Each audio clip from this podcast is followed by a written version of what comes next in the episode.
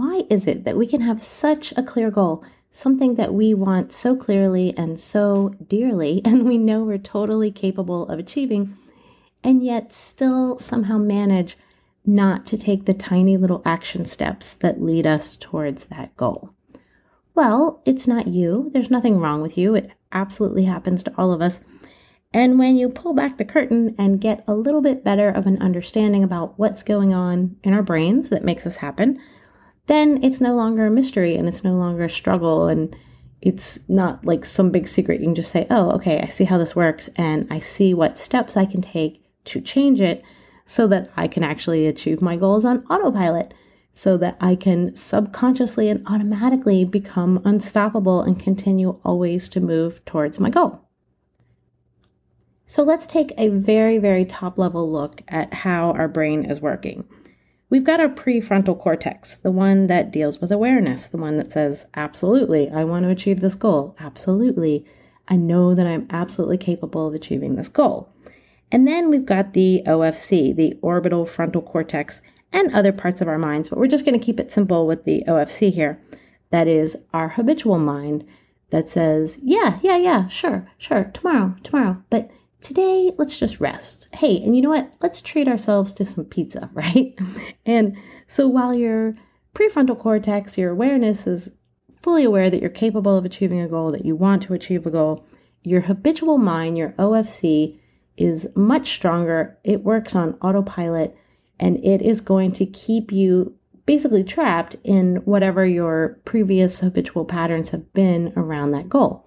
Trapped, that is, until you understand there's some really easy things you can do to override this and actually get the O F C to have the same agenda as your aware, as your awareness or your conscious mind. And so that's exactly what we're going to do this week. Three crazy, stupid, simple hacks that you can start layering on top of each other so that your habitual mind has the same agenda as your conscious mind, and therefore puts all of that habitual power to work for you to achieve your goal on autopilot. So in your conscious awareness, you have this new and exciting goal. Maybe it's a little one, like to be able to parallel park, right? Maybe it's a big one, to achieve something in your business that is going to feel really good, is really exciting, and a great way to grow. And then you've got your habitual mind, which is very helpful because, for example, once you learn to parallel park, you're going to do that automatically. You're not going to have to stop and think about it. Once you learn to do the thing that propels your business to the next level, you're going to do it automatically. You're not going to have to stop and think about it and put all of that conscious effort into it, right? So the habitual mind is working from programming. And what we want to start doing then is reprogramming it. So it's literally speaking the same language, has the same agenda as our conscious goal. And how did your habitual mind get that programming? From repeatedly being exposed to the same behaviors, choices, and payoffs or rewards related to those behaviors and choices. Really simply put, I would just call it programming, right? We're going to reprogram it. And the way that you do that, very simply, is by consistently taking small but consistent new actions that are new votes for the new behavior, the new choice, right? Surely you've heard the phrase, if you do the same thing you've always done, you're going to get the results you've always gotten. And this is a really great example of why and how that happens. So we're just going to consistently make little choices that vote for the new result and the new habit. And James Clear, I love the way he talks about this in his book, Atomic Habits, in terms of votes, right? And every vote counts, and it doesn't have to be a unanimous vote. So when you can just stop and think about what your goal is and make little votes with your actions, your behaviors, your choices that vote for the new habit, it doesn't have to be a unanimous vote. You don't have to beat yourself up when you aren't making or casting the vote right in favor of your new uh, preferred goal or outcome. But just consistently look at the little choices that you make and realize that they are all votes which are stacking up to change that programming to get your habitual mind to start working automatically in your favor. Important to note here is that this isn't about theory and learning. This is literally about taking action, right? So every action is a vote, and let's look at three examples. Let's say, number one, you are looking to get healthier, lose weight, be more vital, right? Everything you do is a vote. Your current state is the lag result of all the votes that you've cast for, say, the last year, right?